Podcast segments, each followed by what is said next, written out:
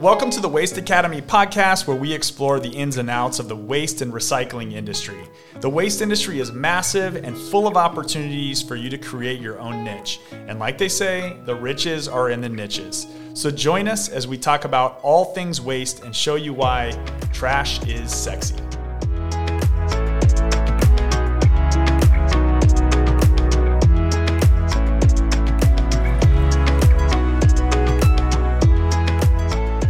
Welcome back, everybody, to the Waste Academy podcast. We are super excited to have you guys here today. It's me, Nichole, and I'm here with Josh. Hello. Today, our topic is going to be H O As, okay? The ins and outs of the H O A industry and how you can work in that industry. That is honestly like the number one question we have been getting from people that are already in service industries, such as like bin cleaners or power washers or like uh, junk removal companies. We're, we're we're in different Facebook groups where people are working in the waste industry. Like they have some type of service they provide, and Nichole just named a couple of them.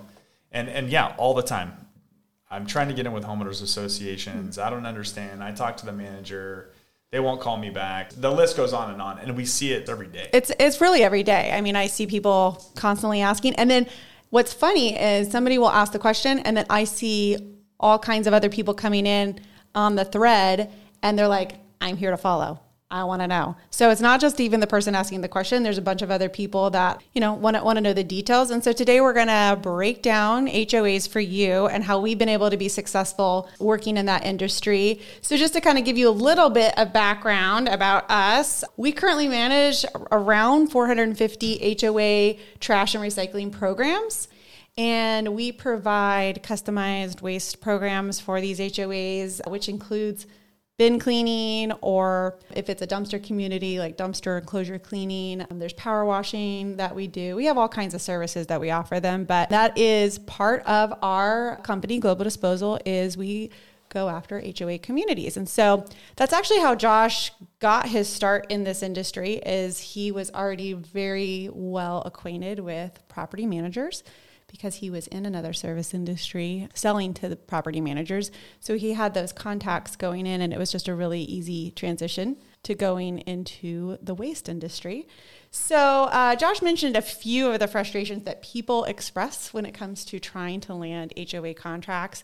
And a lot of that is just like, A, like I don't know who the decision maker is, or if you do know who the decision maker is, you try to call them, you try to email them, you're not getting any response whatsoever. If you actually do get a response, then a lot of times they're saying, you know, we have no idea like what your business really is and why it would benefit us, or we don't have the money for that business. And so those are some of the you know, just some of the roadblocks that people face when working with H O As. So Josh is really good at this, and he has spent years developing this skill. So I'm going to kind of turn it over to him right now so he can walk you through some of the ins and outs of working in the H O A industry. Yeah, so I've been marketing to homeowners associations for over fifteen years. And I will tell you, the number one problem people have is they just don't understand how homeowners associations work. So I'm going to spend the next five to ten minutes telling you exactly how they work so you can kind of wrap your head around it. And then once you understand how they work, it makes marketing to them a lot easier. Okay, let's start from the beginning. Let's say hypothetically, Nichole and I bought a big piece of land and we divided it up into one hundred lots.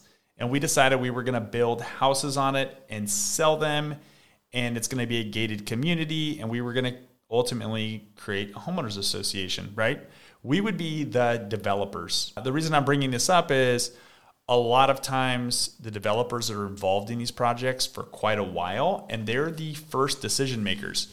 So kind of the way it works is, as Nichole and I are building out these houses, we are the owners of all one hundred lots. As we build the first house and sell it, we now have one homeowner, and then two, and then three, all the way up. Each lot has a vote on the board, right? So like, let's say they decide, hey, we want to change our landscaping to all palm trees and purple flowers, something crazy. It would be, the board would decide that. The people elected on the board are voted on by the homeowners who own the land, right? Or the houses. So um, typically when you first start a community, the developer is the only person on the board. They make every decision. as the community gets sold out, it now consists of a bunch of homeowners, and the homeowners are occupying the board spots, and the homeowners are making the decisions. This is this is important because if you go to a board meeting, you need to decipher who's sitting in front of you. Is it a homeowner or is it a developer? Because they obviously have different agendas and they're there for different reasons. It's always good to know what is motivating the person you're selling to. Now, as a developer, when we build in the H O A dues, right? So you sell a house to someone, you say the H O A dues are one hundred dollars a month. And with that one hundred dollars, you get, you know, a pool and you get a gate, and that consists of master community landscaping, and you're going to pay the property manager, and maybe it includes trash service or uh, other types of services, whatever it is, okay? You kind of set that homeowners association dues amount that each homeowner is going to have to pay. And you tell them from the very beginning exactly what they're getting. Well, some communities, they have tons of different ancillary services. Like if you go to a high rise in like a in a busy city, they may have some really high end buildings where they're paying people to like carry your bags up and, you know, take your dogs for a walk. Uh, there's a building that just got built here in San Diego where they have the homeowners association owns a yacht, and you get access to the yacht. If you're part of this homeowners association, your dues are like twelve hundred bucks a month, which sounds crazy. A lot of homeowners associations, you'll look and their dues are really, really low. I mean, I, I looked at one the other day, their dues were eight dollars. I don't even know what it included. Maybe the eight dollars is most likely for a property management service that's just doing the accounting portion of it, so they can report to the state whatever's required. I mean, it, like that's like minimal, right? Like it's probably doing nothing. I'm actually on the board of a ten unit complex here in San Diego, and I think I'm right now I'm the vice president. We kind of bounce around, but ten units, we have no money for a property manager. We just pay basically an accounting service as a property management company, which which is required. You have to have a property manager in California if there's a homeowners association. But it, all that being said, anytime decisions are made or anytime anything's done at the property, we just built a barbecue and I was down there meeting the contractor. I'm like picking out tile, sending it to the other board members. Is this okay with you? It's a bunch of work for me. In larger communities, and probably a lot of the communities you guys are going after, there's a either a full-time property manager or someone who we call a portfolio manager, who manages somewhere between, you know, two and ten properties, maybe fifteen. But the reality is they work for the homeowners association, and in essence, they work for the board. Uh, there's property managers, they just manage one property, and the board is basically their boss. Hire, fire, hey, I need you to call this landscaper and get a bid for this, or we want to look into, you know, adding locks to the dumpsters. How much would that cost? I mean, that's the kind of stuff we're dealing with. It's it's really important to know what type of community you're dealing with, what the property manager's role is, who the decision makers are, if if you want to be effective. So I'm trying to give you a basic rundown of how homeowners associations work so you can quickly identify who the players are and make sure that you're going to the right person. I will tell you that the type of homeowners associations we go after are typically larger communities, and they typically have a full-time or a portfolio manager. So we spend almost all of our time marketing to property managers. That's how we get business. Am I? Yeah, no, that's really good. Okay. So that being said, property managers are super important in as far as the relationship building goes. And one thing that we stress in our Waste Academy course is providing value, creating value. And so can you tell us a little bit about how, specifically in the waste industry, how you've been able to provide value to property managers and homeowners associations? Managers are dealing with all kinds of issues. Basically, they're kind of the problem solvers for the community. And so they're they're not specializing in any one particular area. So just briefly explain to us a little bit about how you've been able to make their lives a little bit easier and and provide a valuable service. Yeah. So homeowners associations are exist for two purposes, two main goals. One is to maintain and improve the community. The other is basically to not get sued, right? And just to give an example, something you could get sued for is if you had a pool in your community and it wasn't gated properly and, you know, someone drowns, the homeowners association is going to be held reliable and they have insurance for that. The property manager is servicing her customer, which is the board member ultimately, and, and the homeowner. As as it, you guys have jobs or you've had a job, most likely, you're trying to do your job to the best of your ability. You're trying to be efficient with your time. You want to make sure you look good and that you're servicing your customer, which again, like we said, is the board member for them. Usually there's five to seven people on a board. That's kind of how it works. So when we're marketing to property managers, I'm telling the property manager, hey, I'm going to make your life easier, right? If they're a portfolio manager and they have seven or eight different properties, they could be dealing with seven or eight different waste haulers. They may have, let's say they have dumpsters at these communities, right? They may be dealing with broken wheels or missed pickups five or six times a month at these properties. And they may have to get on hold with waste haulers and sit there for thirty minutes to say, hey, our dumpster got dumped at this location at this property. Can you go pick it up? It's, it could be a huge waste of time. So they love the fact that they can email us and say, hey, this dumpster at this property got missed. Can you contact the waste hauler and make sure it gets taken care of and follow up with me and make sure that it got done? So we're going to sit on hold. We're going to say, hey, yeah, it's going to be done Thursday. And then we're going to call back on Thursday afternoon and say, hey, just checking. Did everything get done? You know, did you check with anyone? Is there a problem? And, and it's great. That's what we're doing for the property manager. Usually when we're talking to the board, right, what the board cares about is, are you saving us money? They care about that. They have a budget, right? And then they're asking questions like, are you improving the services here, right? So we add in recycling services. We'll say, hey, look, uh, not only are we going to take care of your trash, but we're going to pick up light bulbs and batteries curbside, or we're going to wash your cans and we're going to go hire a company to wash your cans for you. And so the board loves that because now they're paying less with our service and they're getting a premium service. That is exactly what they want. To be honest, the property manager isn't getting their bins washed, right? It's not benefiting them. They just look good because they brought on us and we're making the community better and enriching it, right? So again, just depending on who you're speaking to, your initial pitch is going to be to the property manager and say, hey, look, this is what we think we can do for your community. But then when you go sit down at the board meeting, if they have you go in or you do a virtual Zoom call right now to the board meeting, you want to make sure that you're positioning yourself correctly to the board so they're hearing what they need to hear, right? They have different values, obviously. So I hope, did I answer your question? I just want to yeah, make sure. Yeah, no, that was yeah. really good. So I think like the big takeaway there is, in order for you to really appeal to the property manager, you need to make sure they understand that you are providing value to them. Right. You are bringing them a service that they're going to want or need, and that you're ultimately making their job easier. Those are some things that um, to keep in mind when you're marketing to those managers.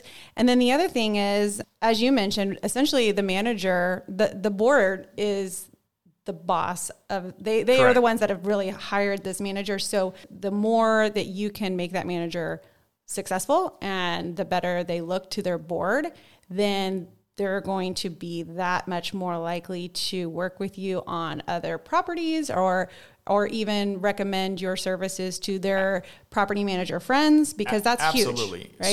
So this is one thing, if you're gonna if you're gonna invest time and you wanna work with homeowners associations, you're gonna spend time and money marketing to property managers. And we're gonna go over some of the ways you can do that in a minute. But what you don't wanna do is spend all this time and money marketing to this person, get their business, now they like you. They're going to give you opportunities at business at all of their properties. Let's say they have, you know, they could have one, they could have twenty. And the other thing is property managers bounce around a lot. They could change companies, they could change portfolios, they could lose a property, gain a property. Every time they do, that's an opportunity for them to refer you. So they're very, very valuable. You spend time, energy, and money building relationships with them. You want to make sure you don't burn them. I can tell you multiple times a property manager's made a mistake and we could have easily been like pointed the finger at them and said that was their fault, but we don't, we, we eat it. I mean, I've lost money. I've swallowed pride. I've taken blame for things that were, were not our fault to make the property manager look good. And if you're going to spend time and money in this industry and you really want to grow your business, you have to keep that in mind. You do not want to be the person that says, you know, points the finger at them and loses the whole relationship. It just, it's not worth it. So I can tell you that. No, that's really good. So always make your property manager look good. Make yeah. sure they're happy. Check in with them. See if there's anything else you can be doing. Ask for feedback from them. Yeah. Um, is something working? Is something not working? What can we do? So your job is to, yeah, go after those managers and make sure that they're happy and that they look good and that everything's running smoothly. So speaking of going after them. Yes, let's how, talk about that. Yeah. How do you get that business? So there's a national association that was instrumental in us gaining business in this industry, which is C A I, Community Association Institute. When we first started, we invested a lot of time and money marketing to that group. That is a educational group that all over the country educates specifically homeowners association property managers. And there's other associations for commercial managers, but this is, we're talking about homeowners association. So they keep them up to date on all the local, federal, and state laws that their properties are subject to. And so these property managers and property management companies join these groups so that they have a continual flow to information, and they can, I think there's like usually attorneys that are on staff that they can call and ask questions to. They have like educational classes on new rules, like how should your H O A deal with COVID, right? Should your pools be open? I mean, like so many different mm-hmm. questions going on right now that I'm sure they're getting value from an association like C A I. We also have spent a ton of time developing uh, marketing groups with other vendors, right? So we partner with other vendors that are also marketing to homeowners associations, and we put on little events for them. Right now it's hard during COVID, but there's still some stuff we've done. But typically four to six times a year, we put on an event where it's like a, a brewery tour or an axe throwing event or poker night. And we invite the property managers. We have food, we have drinks. Usually each vendor is responsible for bringing like four to five different property managers. And you kind of mingle. This is a, not a hard sell type business. You just get to know them. You build a relationship and you say, hey, look, I'm an expert at trash. That's me. And if you guys need anything, you need any bids, we want to make sure we're one of your bids. If you have any questions, I'll be your person. I, we built our business to solve problems for homeowners associations and property managers. Typically, waste haulers aren't doing that, so it's a really good market for us, and that's our in. But you can do the same thing. If you have a company, whether it's a landscaping company or a plumbing company, or you do bulk items or trash can cleaning, if you build your business around servicing homeowners associations, you know what they need and you understand how they work, it's, it's going to give you the best opportunity and you will be able to build long-term relationships. Can I ask a quick question? Yeah, in there? Go ahead. So just to be clear, when you say other vendors in this group, you mean vendors that are in different niches, obviously. You, Correct. Yeah, you want to, yeah. So we have, so you're not we competing. Have, uh, painters. Mm-hmm. Uh, I think we have someone that does backflow, which is like water backflow into buildings. Landscapers, always a big one. Who else? We have solar companies. Yeah, just any pool maintenance. Correct. Yeah. So anyone who's spending time and money marketing, we combined our money. Usually the events cost somewhere between two and four hundred bucks. Like I said, four to six times a year. It's not bad. We get so much business from it. You guys, I've taken managers to lunch before and left and like, gosh, I'm gonna make thirty thousand dollars off that lunch. You know what I mean? So also, there's something else called lunch and learns mm-hmm. and meet and greets. Again, this is COVID time. There's some other stuff you can do, but we're always trying to provide value to them. So we'll go in, bring them lunch and sit down and just tell them like, hey, this is what we do. This is how we help property management companies, introduce ourselves. And again, it's the same ask. If you guys have any questions, if you have anything going out to bid, we'd like to be part of it. That's how it works. Pest control is always another big one that's in the in the H O A industry, but we're we're constantly looking for ways to serve them, and and property managers like free stuff. You know, you can't go around buying them Gucci bags and and sports cars. We're just dealing with trash. It's it's not that big, but we make sure that we're providing services to them, right? Like lunch is easy, small little tiny gifts that are, you know, appropriate. I think in California, there's a rule you can only spend five hundred bucks. So even if a manager is giving you tons of business at Christmas time, you can't shower them with crazy expensive gifts. I will tell you, there was a guy who had a company here in San Diego. And again, he focused on homeowners associations. He used to put on a property manager cruise at the end of every year. He rented like a little yacht in San Diego, went around the bay, invited all the property managers. And this was his little workaround. It would be a charity event. He would buy crazy gifts that they would buy tickets for. So he'd buy like T Vs and computers and just super cool stuff, trips. And then they would buy like tickets, raffle tickets, like raffle tickets, right. The money went to charity, which was like his little workaround. And then if they won, they got the prize. And every manager wanted to be one of his customers so they could go on this little charity cruise thing. It was a really good idea. And this guy has a huge business in the H O A industry. He crushes it. And it was pretty impressive. It was genius. And that's kind of where we got our little group that goes around and does these events. We kind of do some similar stuff. But I'm just throwing out some ideas. You can get really creative. If you have any questions, reach out to us. Uh, what's a good email, Nichole? n allen at the waste academy dot com and j allen at the waste academy dot com. Yeah, shoot us an email. Ask us a question. I'm sure if you're in the clean-a-can business or junk removal, you're trying to figure out how we're giving these services away for free, which we do, and lower their price. We have an answer for that too. Okay. Look, you guys, thank you very much for your thank time. You. I hope we answered all your questions, or at least some of them. And let us know if you have any more.